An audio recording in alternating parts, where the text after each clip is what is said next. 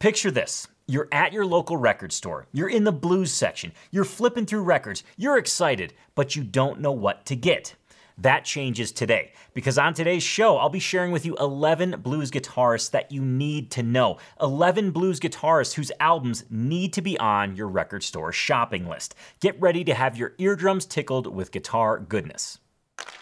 Hey TAC family, welcome to episode 289 of the Acoustic Tuesday Show, a show packed full of inspiration and fun designed to help you get more progress, fulfillment, and joy from your acoustic guitar journey. Throughout today's episode, I'll be keeping you in the loop with some acoustic news you can use, including a fingerstyle, this or that, my current beef with Martin, and much, much more. Plus, you're gonna meet TAC family member Eric, who, with the help of another TAC family member, created a plan to increase his consistency, and it actually will increase your consistency as well.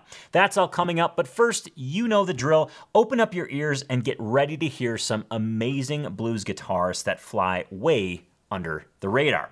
First up on my list is Kid Bailey. A couple factoids about Kid Bailey. Little is known about him. Even his birthday is a mystery.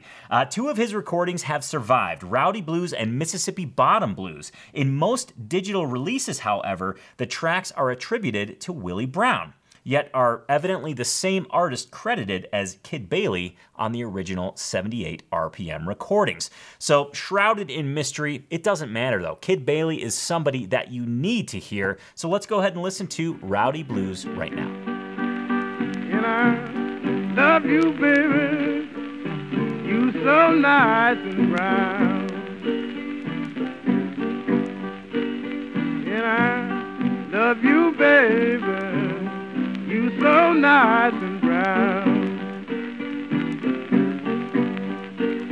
Cause you put up solid, so it won't come down. Born July 25th, 1897, Sylvester Weaver is next. He recorded Longing for Daddy Blues and I've Got to Go and Leave My Daddy Behind with the blues singer Sarah Martin around October 24th, 1923 in New York City. 2 weeks later, as a soloist, he recorded Guitar Blues and Guitar Rag, the first blues guitar instrumentals. Kind of a cool factoid, but it goes on. Check this out.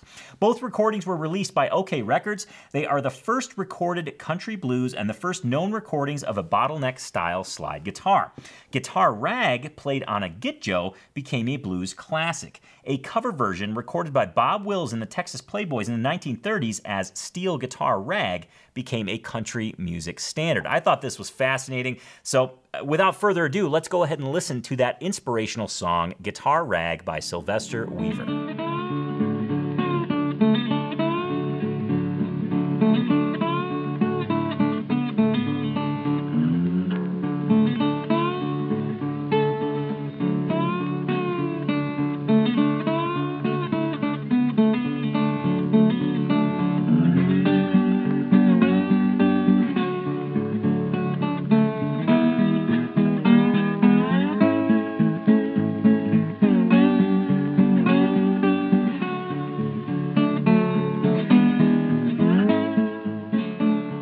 Likely gonna raise an eyebrow or two at the next artist, Bo Carter. Originally born Armenter or Armentia Chatmon on March 21st, 1893 or January 1894. Again, quite a range there, but you get the idea, late 1800s. Known as Bo Carter since the 1960s, Carter has become best known for his bawdy songs, such as, check out this list, Let Me Roll Your Lemon, Banana in Your Fruit Basket, Pin in Your Cushion, Your Biscuits Are Big Enough for Me. I can't read the next one because I almost started to read it, just can't do it. Let's see, the final one, My Pencil Won't Write No More. However, his output was not limited to dirty blues. In 1928, he recorded the original version of Carina Carina, which later became a hit for Big Joe Turner and has become a standard in various musical genres. So speaking of those bawdy songs, let's go ahead and listen to one of them. Your Biscuits Are Big Enough for Me. Don't read too much into the lyrics here. Again, this is Bo Carter. Some men like lunch meat, and some they like Old Town. Some men don't care for biscuits, they like the doggone big fat bomb. But baby, don't put no more baking powders in your bread, you see, 'cause your two biscuits plenty big enough for me. Next up on my list is an artist that needs to be on your radar, plain and simple. If you're just getting into the blues, you need to know about him. If you've been into the blues for a while, I hope you know about him, but if not, now is your chance. Son House, originally born Edward James House Jr. on March 21st, 1902. I was gonna read some snippets about him, but I don't have the time. This could be a 45-minute show. Son House is scary. Scary to listen to. It's just raw blues in your face. I have no other description for you. You need to hear him, so let's go ahead and listen to him play Death Letter Blues. You don't look like 10,000 people were standing around the burying ground. I didn't know I loved her until I let her down. Looked like 10,000 standing around the burying ground. You know I didn't know that I loved her till I began to let her down. You know I didn't feel so bad till the good Lord sun went down. I didn't have a soul to throw my arms around. I didn't feel so bad till the good Lord sun went down. I said I didn't have a soul to throw my arms around. Frank Stokes is next, born January 1st, 1877. His parents died when he was a child, and he was raised by his stepfather in Tutwiler, Mississippi. He started playing guitar when he was a young boy, and then later on he became a blacksmith, but on the weekends, he would travel 25 miles to Memphis to play gigs. I feel like Frank Stokes is one of those names that quite simply doesn't come up as much as it should when talking about old-time blues musicians. But we're bringing his name up now, and for good reason. He's just plain awesome. He's got this beautiful voice, and I just feel like he deserves to be in that constant rotation of old-time blues, but I don't think he is quite yet. Hopefully that changes. Here is Frank Stokes playing the song Downtown Blues.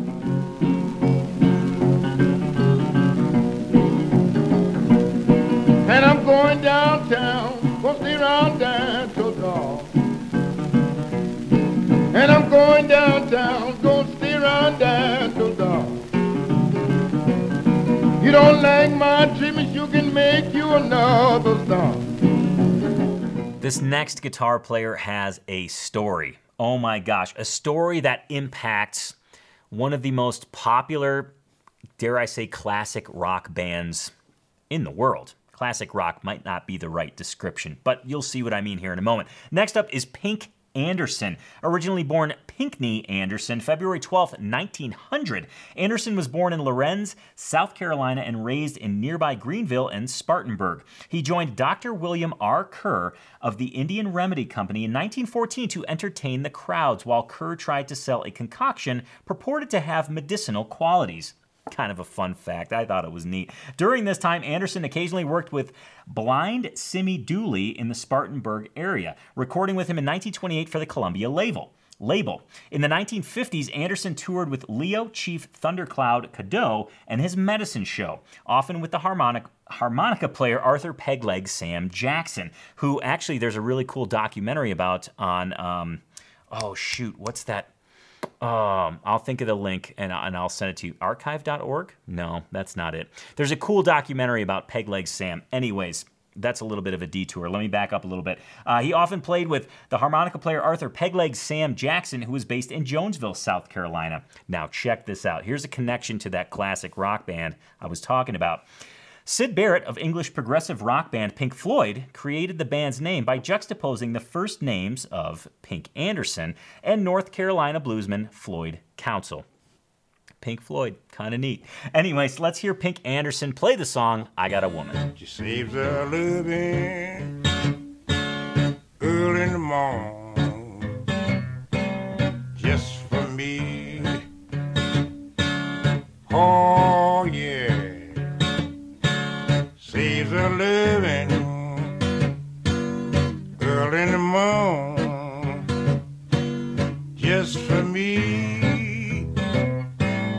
Oh yeah, she's a loving just for me.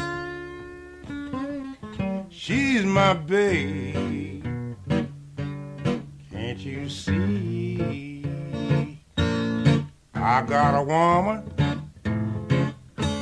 way across town, she's good to me. Oh yeah. And the fun facts will continue. Next up is Reverend Gary Davis, born April 30th, 1896. Davis first performed professionally in the Piedmont blues scene of Durham, North Carolina in the 1930s, then converted to Christianity and became a minister. After moving to New York in the 1940s, Davis experienced a career rebirth as part of the American folk music revival that peaked during the 1960s. And when I think of that folk revival, I think of two artists, Mississippi John Hurt and Reverend Gary Davis. Not that they were the only ones, but those were the front runners. Those seem to be the most common names bopped around. And, you know, in my own guitar journey, I didn't find out about Reverend Gary Davis until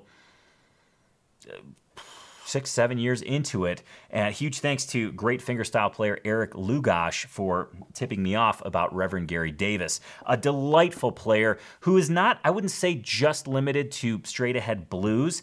I would put him actually in more of the folk blues category, if that makes any sense. I think you'll see what I'm talking about when you hear him play. Here he is playing the song Glory Hallelujah. One day while Jesus was passing by, he set my sinful soul on fire. He made me laugh and he made me cry. Glory hallelujah. Well, glory, how happy I am. Whoa, glory.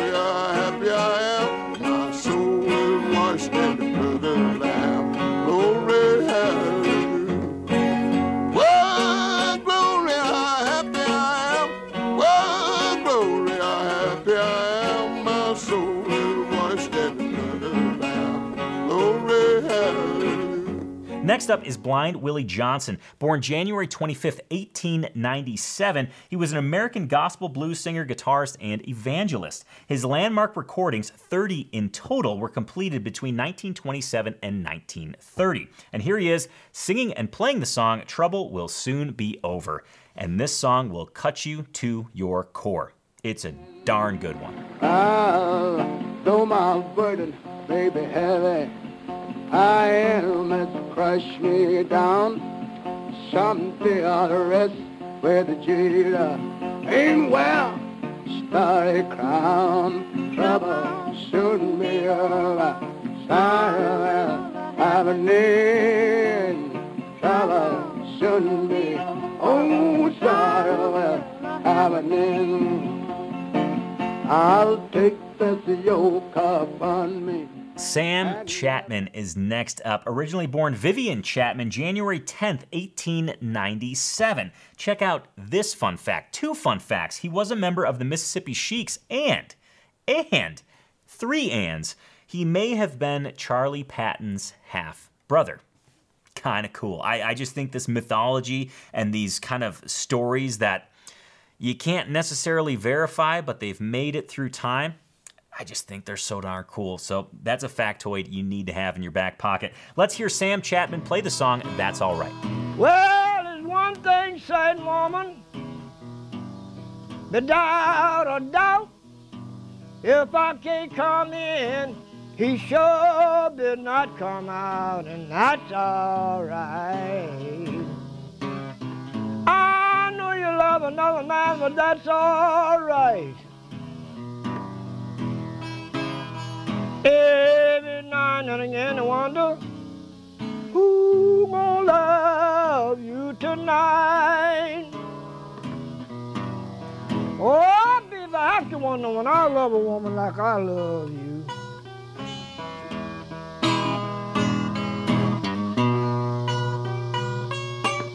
A super fun Guitar Geek story is associated with this next artist, Josh White, born February 11th, 1914. He was an American singer, guitarist, songwriter, actor, and civil rights activist. He also recorded under the names Pinewood Tom and Tibby Barton in the 1930s. Now, Josh White, I would not place solely in the blues category. Much like Reverend Gary Davis, I would place him in the folk or folk blues category. And here's the fun Guitar Geek story.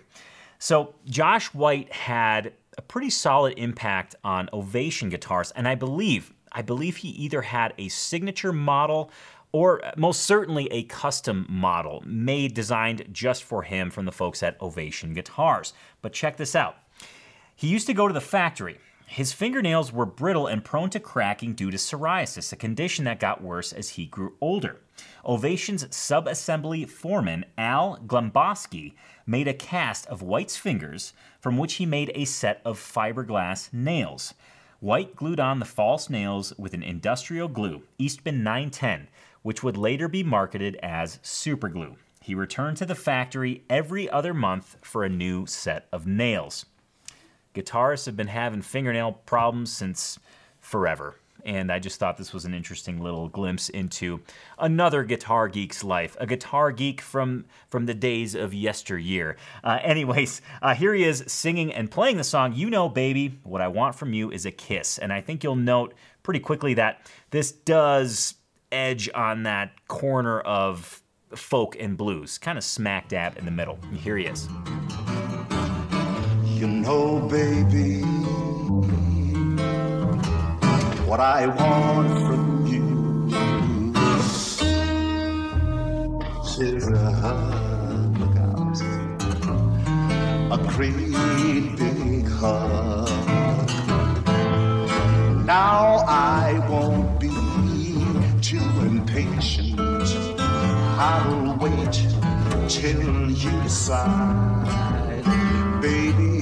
When you're through, decide. I'll let your conscience be your guide.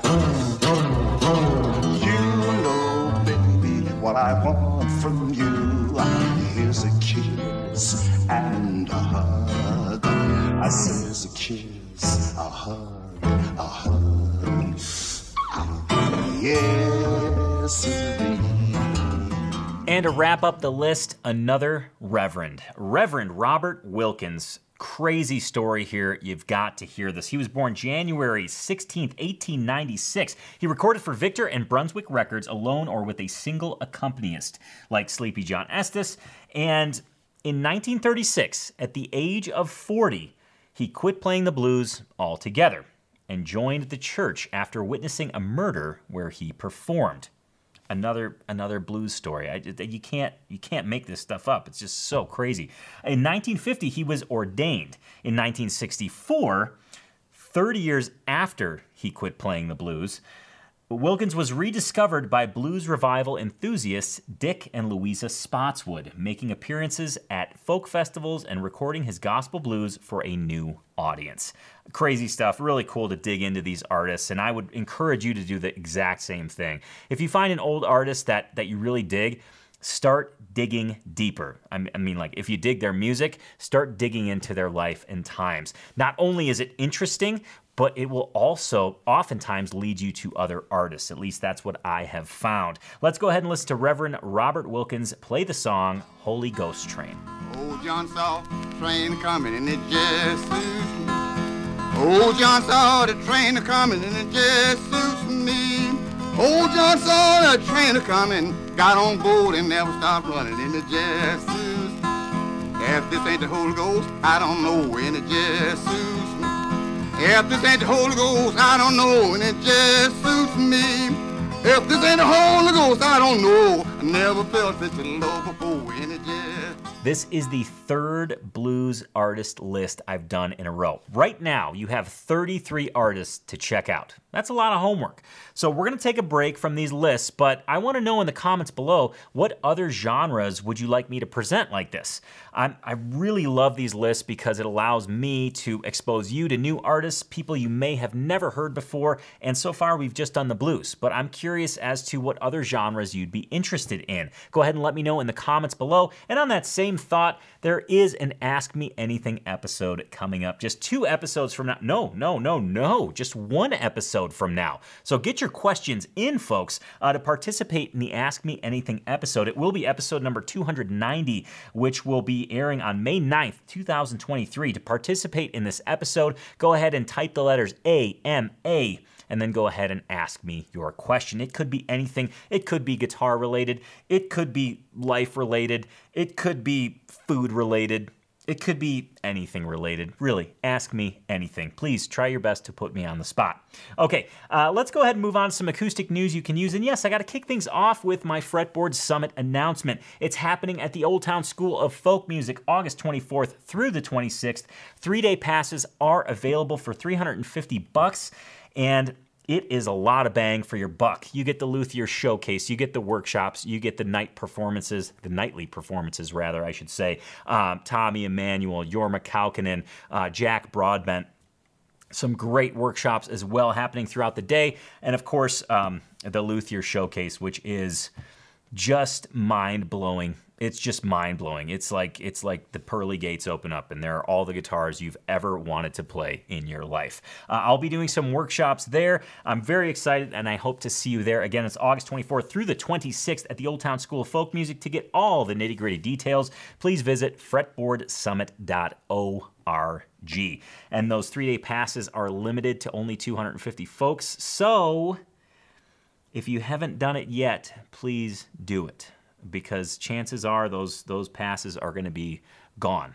And if you can't do all 3 days, I think they just announced they're doing single-day passes as well. So keep that in mind. Okay, first up on the news list, I guess technically second, but first new piece of news for you, Simon Haycraft, the inlay artist, and so much more from Thompson Guitars, was just interviewed on the North American Guitars Talking Guitar podcast by Lindsay Straw. And Simon is in the process of a project right now that really is the culmination of his vision, his artistry, and his technical ability. He's doing, it's part of the wildlife series that Thompson Guitars is doing, and it's a rattlesnake motif. I am a sucker for inlay. Between the material choice, between the idea and the cohesiveness of the whole theme, and the ability to actually do the inlay and have it come across as genuine and real. This is it. This is the pinnacle of artistry. And you get a whole podcast about it. Simon is a wealth of information. He is just an unassuming talent who is brilliant. So let's go ahead and listen to just a quick little excerpt of this podcast right now. You're going to see some pictures as well and just take it all in because it is awesome. The rosette being probably the most time-consuming part of the guitar, really. Designing and drawing that out to have this effect of scales overlapping. There's about 100 rows of scales, and then there's 4 scales in each row. Decreasing in size as you go in the center, because I had to actually make them coil round, and that was the kind of the way to do it, you know, much like a snake and coil. Yeah, like that. They have smaller ones and larger ones, and it's kind of the same thing, really. But yeah, having drawn that on the computer, I'm like, this looks great, you know. And I'm like, how am I going to make this? You know, this is, I might have bitten off more than I can chew. But I came to the conclusion, really, the only way to make it so seamless and tight, you know, and fit that circle was really to individually pocket each scale and then pocket into that scale and install another scale. So they're all like put in one by one. Wow. Approximately about 400 of them. Jeez, that is so intricate. Yeah. So that was definitely an adventure. You know, you're like halfway. It's like doing a marathon and you're four miles in and you're, what the heck are you doing?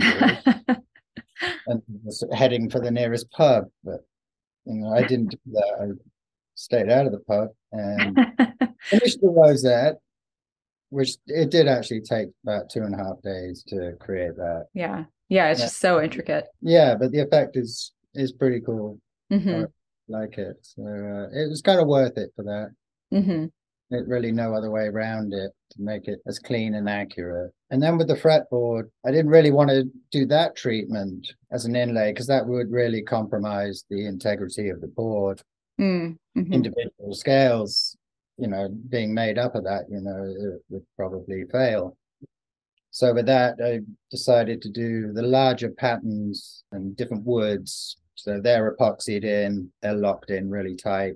And then I came back and did an engraved program, just going only so deep the scales. So that gives that, and then did a fill with a colored epoxy there. So it's all locked in, but it has the integrity rather than doing individual scales. But it has the look. And speaking of Thompson Guitars, 4 years ago on April 11th is when Preston Thompson passed away. And I was unaware that the team at Thompson Guitars crafted an urn for Preston, and it was made like a guitar, bracing, kerfing, inlay. You're seeing pictures of it right now, and I just thought, what a fitting tribute to such an icon in the small bench luthier scene. You know, I always think about Preston Thompson starting Thompson Guitars and just kind of entering a field that didn't really have much structure at the time that he did it. We're talking, you know, 80s, let's just say the 1980s, you know, not a lot of small bench luthiers coming to the forefront in the 80s, and Preston Thompson was one of them. Kind of a cool perspective anyway, and I just wanted to share that with you because as a guitar geek, you need to know about Preston Thompson, but furthermore, what a great way to honor a guitar geek, a true guitar geek, a guitar builder. Next up, speaking of guitar builders, Bourgeois Guitars completed guitar number 10,000, and man, they went for it. They went for it. This guitar is downright gorgeous. You need to see it. You're seeing pictures of it right now. In fact, I've got some cool video of it as well. I want to share that with you because what an accomplishment from a small guitar maker, but also, yeah, 10,000 guitars is an accomplishment in and of itself. But to produce a guitar like this that is elegant and just a joy to look at, I think is also a huge accomplishment. So here is Bourgeois Guitars, guitar number 10,000.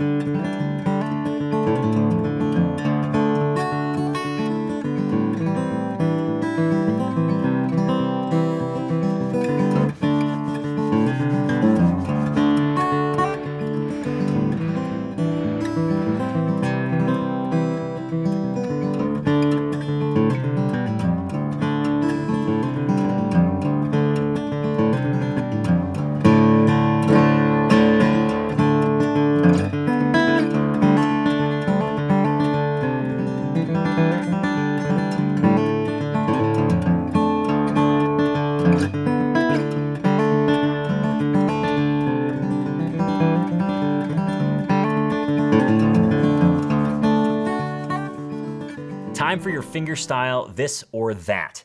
Alexander Misko is on the forefront of the modern fingerstyle guitar movement.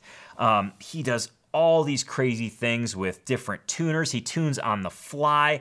I don't even know how he manages all the things he has going on. And you're gonna see what I'm talking about here in a moment. He arranged a piece of music that was a fretted arrangement of the piece and then a non-fretted arrangement of the piece. Meaning, the first time through, or the second time through, I don't know. The fretted version is him fretting the notes. The non-fretted version is him adjusting the tuning on the fly to achieve the same melody, to achieve the same arrangement. It's so cool to hear the difference between the two back to back. So this is a chance for you to say, fretted or non-fretted. Let's go ahead and look at the video. So later the video of my new song Umbrella Street got pretty viral on TikTok and Instagram, and people been wondering why I decided to play it in such a weird way.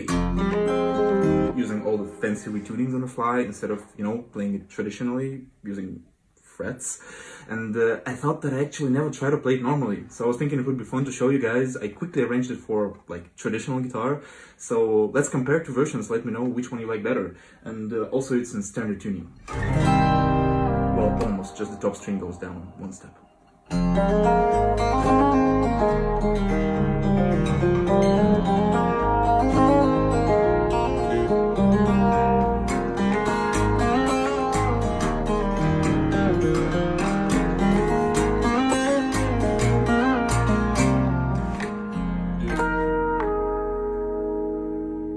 don't know. I like both versions. Let me know what you think. So what'd you think? Let me know in the comments below. Did you like the non-fretted version, or did you like the fretted version? Or did you like them both? Go ahead and feel free to chime in down beneath in the comments. Down beneath in the comments? Who says that? What is this? The 1600s? Down beneath in the comments?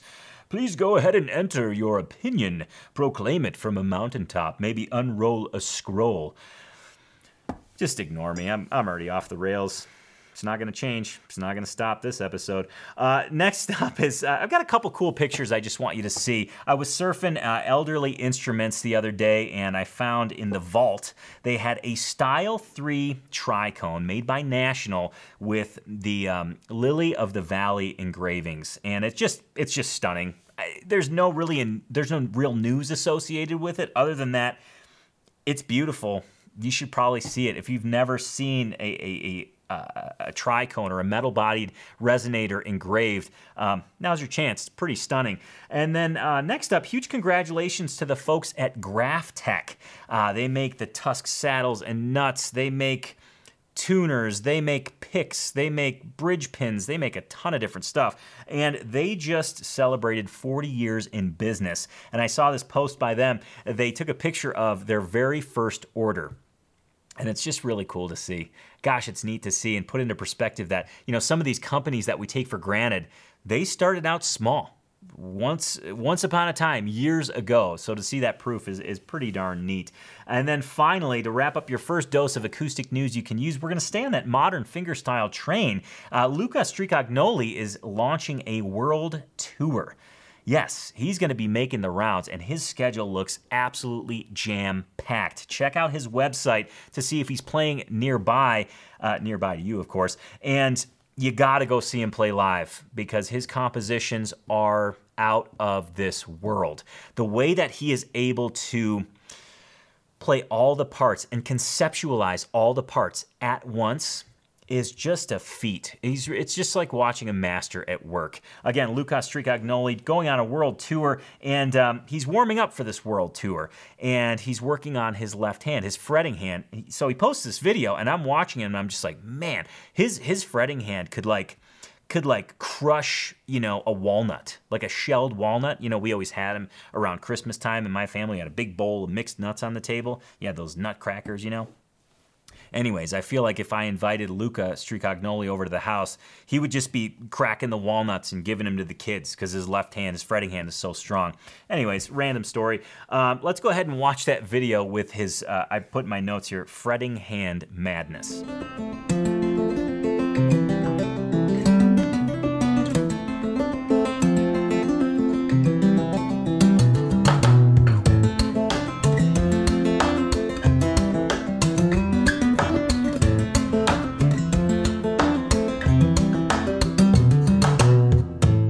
And grab your guitar. Now it's time to toughen up your fretting hand. We're gonna see what the Tack family is working on today. Every single week within Tony's Acoustic Challenge, the Tack family rotates through the 5 essential guitar skills involved with learning any song. Your fluency in these 5 skills helps you learn songs faster. It's like building your guitar tool chest. So when you go to learn a new song, you just look in the guitar tool chest and you say, oh, I've got all those tools already. I'll just apply them to this song.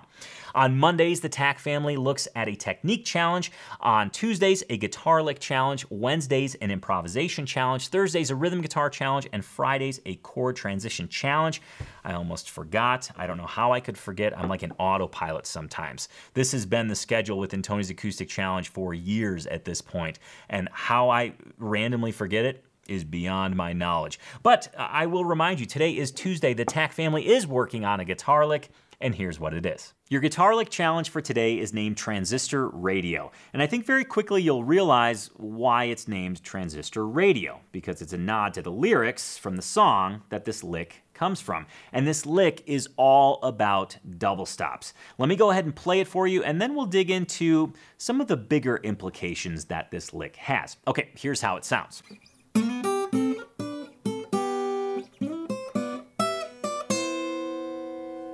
Yes, very much brown-eyed girl, but it is actually so much more, and that's what I want to talk about right here, right now. But first, Tack family, to learn this note for note, please log in. This is your daily challenge. Click on Start Challenge. That'll take you to the teaching video. Once you're done with that, move to the play-along video, adjust it to a speed that's comfortable for you, and don't forget to click on that tab icon in the lower right-hand corner. That'll pull up the tab so you can have that sitting there right next to the video. Okay. So what's the deal with this lick? Is it just a party trick? Is it just a piece of a song? No. It exposes something that is a huge, huge benefit to your playing. If you can start to look at licks through this lens, the lick lens, I think you'll see that this will start to make many doors open up when it comes to playing licks, learning pieces of songs, and applying them elsewhere. So what I'm going to do here is play a chord, go to the lick, and then come back to the chord. Now there's two pieces of this lick, right? We'll call it the G piece and the C piece. The first part, that's the G piece. Why? Because it works and hints at a G chord. So let me just stop right there. What I'm gonna do is I'm gonna strum a G chord, do the lick, come back to the G chord. And I think you'll see that the interplay between the two is pretty undeniable in that, oh yeah, it's very clearly a G chord. Okay, here's how that sounds.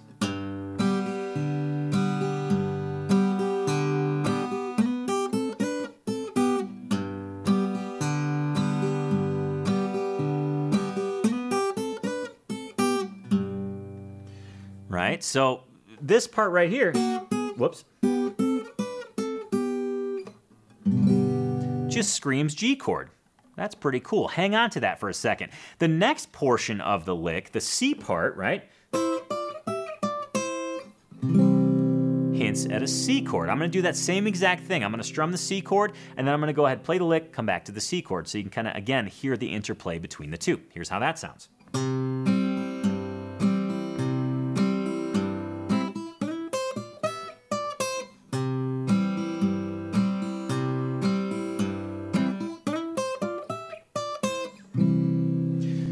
So it's a beautiful thing here. We're taking these series of double stops, right? Two notes played at the same time. Think of it as a harmonized sequence.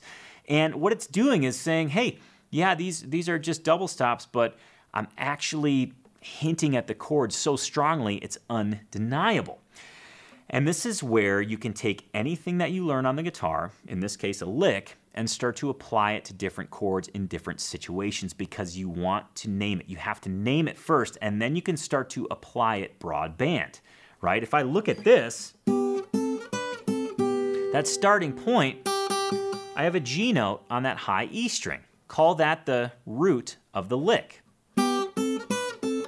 Works over a G chord.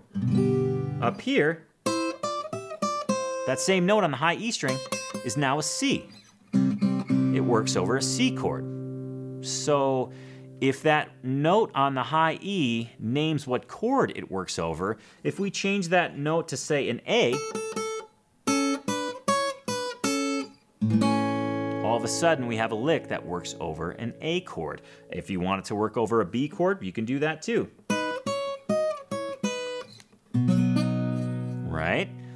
So it's one thing to learn the lick as it's written. It's great. You can add it to your musical vocabulary. And yes, even if it's from a popular song.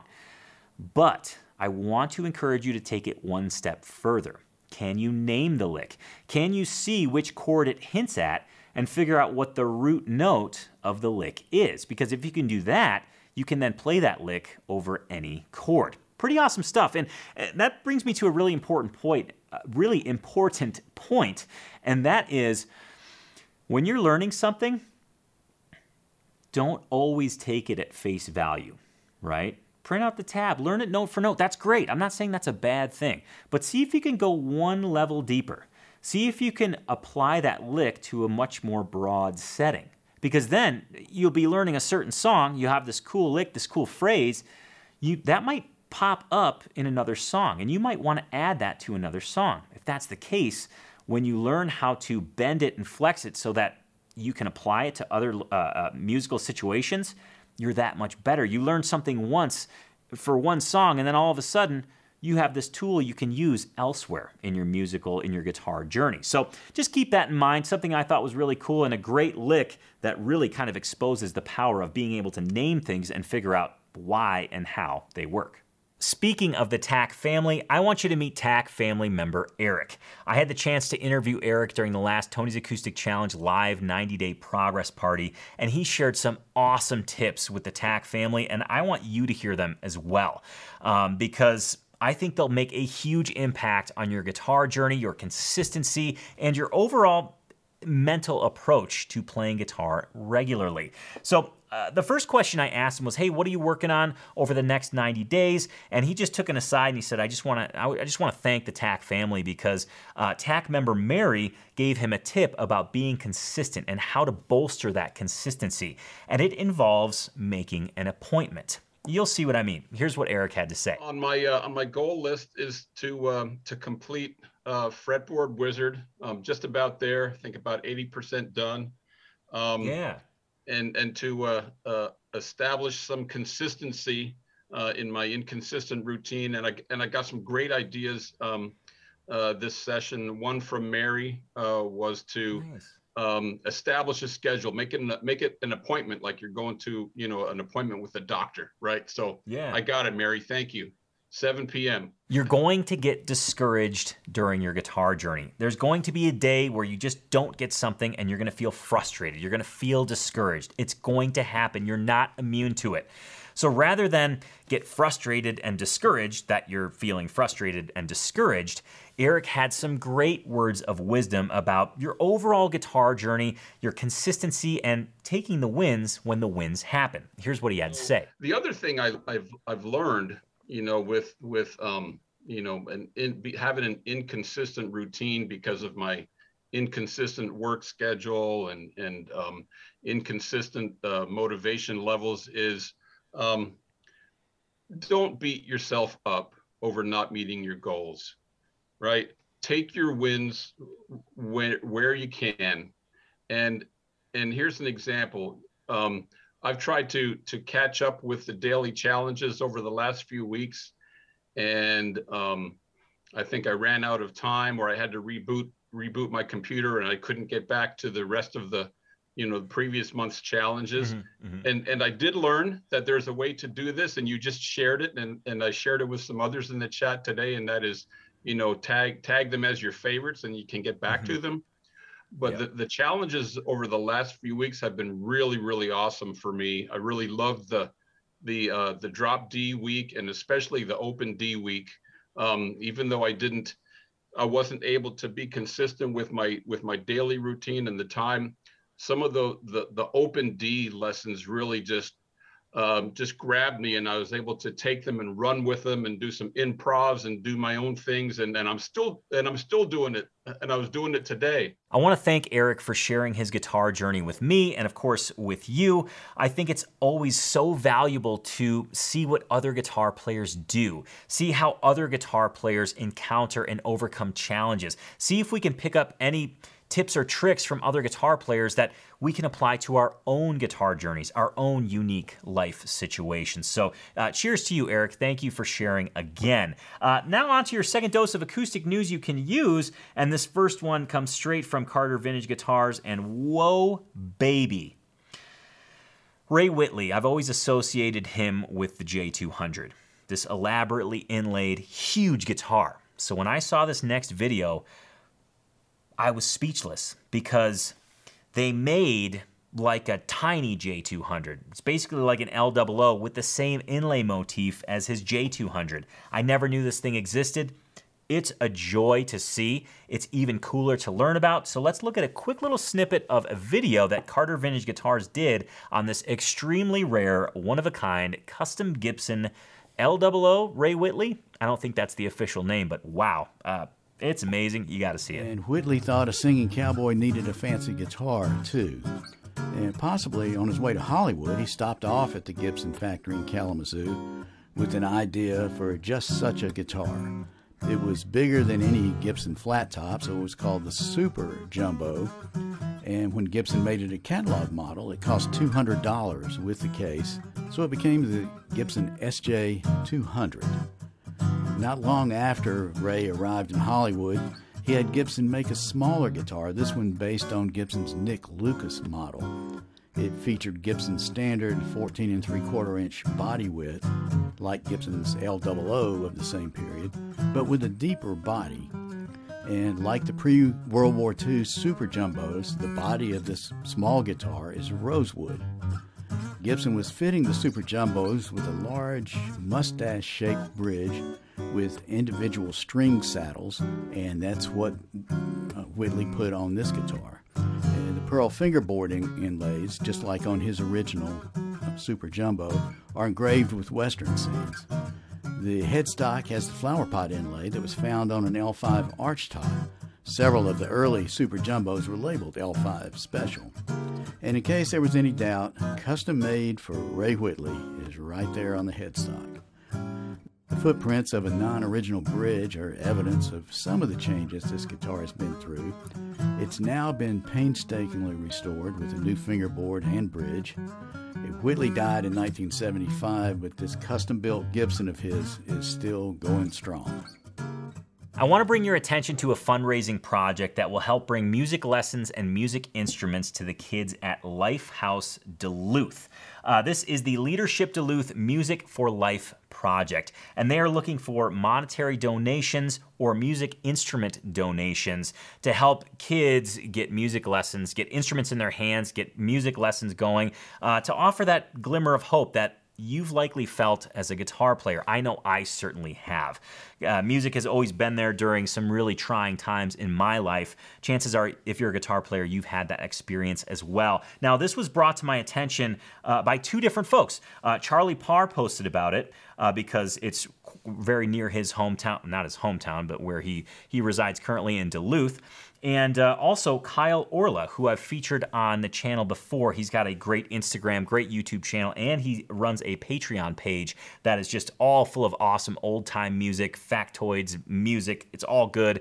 Kyle Orla Stringworks. So huge thanks to Kyle. Huge thanks to Charlie for bringing this to my attention, and I wanted to bring it to your attention. You can find it on GoFundMe, and I'll go ahead and put the link in the description below if you want to participate. Their goal is $4,000. At the date of this filming, they're at $725. You can also reach out. Let's see if I can find the email. There's a fella at Bent Paddle Brewing that you can reach out to. I'll go ahead and put that email right on the screen right now. You can reach out to him and say, hey, I'd like to participate, donate an instrument, donate money, donate your time, and of course, spread the word about this fundraiser. I think it's a great cause and something that is near and dear to my heart because I've felt that impact that music can have, and I would love for everyone to feel that at some point because it is a powerful, powerful thing. Next up, I've got some great songwriting advice. You know, I've mentioned Andrea Stolpe on the show before. She has a great Instagram profile page. She posts a lot. I don't know what the right term is. I'm outgrowing technology. Not like I'm superior to technology, but I'm at the point in my life where technology is very quickly passing me by. I am left in the dust. I just am figuring out Facebook, and Facebook is like old news. So I moved on to Instagram, and I feel like I'm kind of wrapping my head around it, but by the time I get it, something else will happen, and I will be in the dust yet again.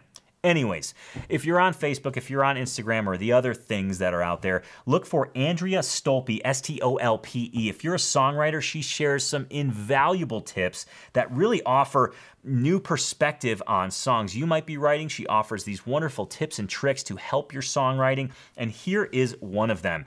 This is just a small sample of some of the goodness that she posts on a daily basis. Check this out. If you feel like your song choruses just aren't popping, stop thinking about verse chorus and start thinking about when you feel it's natural to give the listener more forward momentum or pull back on that momentum. It's a song called Numb Little Bug, and the verse lays down long stretches of chords. Now, there's a lot going on melodically.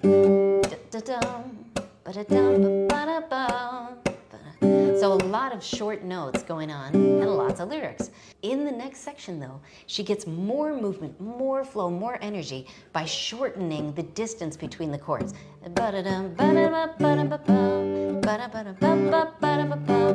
And she's still singing really short notes and short phrases in the melody. So this creates acceleration. This is how we create flow of energy in our songs, as we change between short phrases and long phrases, or close together chord changes, or long expanses of chords. I hope this tool is super helpful in allowing you to write songs you love. I've got to get this off my chest. I've got a beef with Martin Guitars, and I have to share it. Everybody's been asking me, hey, Tom, did you go to NAMM? How was it? What'd you see? Any cool new products coming out? Who'd you meet? I didn't go to NAMM this year. I didn't have time. I sure wish I would have. I saw all the pictures and it looked awesome. So many friends, so many acquaintances, so many performances that I wish I was able to see in person, but I didn't. Alas, I have what the kids are calling FOMO, fear of missing out. I think that's the correct term. No idea. I don't use terms like that, but I thought I'd be hip and cool trying to. Anyways. So I usually watch like a hawk to see what the new releases are. And I caught wind of Martin's releases. And I saw some different things, some cool kind of, worn or relict guitars, which aren't always my cup of tea, but I thought, wow, it's cool that Martin's making these, a little bit more accessible to folks. And then I come to find out that one of the models, the wear was painted or printed on. And I just found that a little bizarre. It's not my cup of tea. It might be your cup of tea, and no judgment if it is. No judgment if it is. If it inspires you, play whatever you want. If the Martin D42 Bitcoin inspires you, play it. I'm happy for you. So this is purely opinion from my perspective. The D42 Bitcoin, huge misstep. This trend of printed guitar tops with various art and things on them, it's just not my cup of tea either. And I hate to say it, I feel like it's just straying from Martin's roots a little bit. And I want to be very clear here, I'm not passing judgment on those who really enjoy these guitars. Because like I said, if it inspires you, play it. Buy it, play it, love it. No judgment from me. Again, this is from my perspective. I just feel like there's this straying from Martin's roots that I'm having a hard time dealing with. And I'm a huge Martin fanboy. I mean, let's be honest. I've got a lot of Martin guitars. I do. I love Martin. So it pains me to see some of this scattershot approach with new guitars. And the other one, so that's the one beef. I have another beef. The CEO series. To me, the CEO series, well, I guess it can be whatever the CEO designs. I get that. But here's what I'm having a hard time with. The CEO 7 is probably the best modern-made Martin guitar that is in existence in terms of a model, the specs, and what it does. Small body, think like L00, Adirondack top, mahogany back and sides, a beautiful guitar that retails at like $3,000. No, it's not cheap, but it's a darn good guitar for a darn good guitar's price. Easy to swallow, dig it, could swallow that pill. They released the CEO 10, which is limited to 100 instruments. Now, the CEO 7 is an open run, to the best of my knowledge. I believe they are still producing it. They released the CEO 10. It's limited to 100 instruments, and it's $9,000. And it just kind of looks like it is. It's a custom shop guitar. And I just keep reading the specs, and I'm trying to figure out what makes this CEO 10 so special. And it's a beautiful guitar. Okay, don't get me wrong. This is a beautiful guitar. Would I like to own this guitar? Hell yeah, I would. But I always thought that the CEO series was a chance for, to be honest, Martin to take a shot at Gibson. If you look at some past CEO models, it's very clear that Martin is like, move over, Gibson. We got this. We'll do a better job. Okay, and I like that. But this new CEO 10, it just looks like a Martin custom shop. And that's cool. That's cool. Like I said, no judgment here. It's an awesome guitar. Would I like to own it? Absolutely. I think it kind of misses the mark of the CEO series. Maybe I'm off base here. But ultimately, I guess in summation, to make a long story long, I really struggle with some of Martin's new models.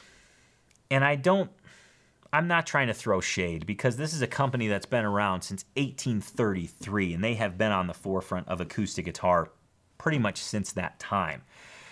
But I feel like it's getting real scattery and real like, let's try all the things. And I don't know, I want to see them stick to what works. D18, D28, D35, D41, D45. All the different body styles, right? OM, single O, double O, triple O. And just do that, I guess. I don't know. Maybe I'm wrong. Let me know what you think in the comments below. It really, it's a hard discussion for me to have. It's a hard topic for me to even talk about, because I love Martin guitars. I love to see them trying new things. I just feel like some of the new things are a mismatch. But like I said, if it inspires you, don't let me get in your way. I'm not gonna judge you. If it inspires you, you love it, you play it, awesome. Just my perspective. I don't know. Is that a beef? Maybe it's not a technical beef. Maybe it's more of a topic of discussion. But anyways, carry on with that discussion in the comments below. I know I've gone over time as per usual. So let's go ahead and take a sneak peek into next week. And next week is the Ask Me Anything episode. I'm gonna take the questions you have been submitting in the comments, whatever they may be, and I'm going to answer them. The whole show is going to be composed of me answering questions. Yeah, I'll throw in some acoustic news you can use. Yeah, we're going to see what the Tack family is working on, but you're going to learn a lot about me, so I hope you put me on the spot. Ask me some real doozy questions, will you? Put them in the comments below. AMA, ask me the question. I'll answer it on next week's episode. And if I have enough questions, I'll make 2 episodes out of the deal.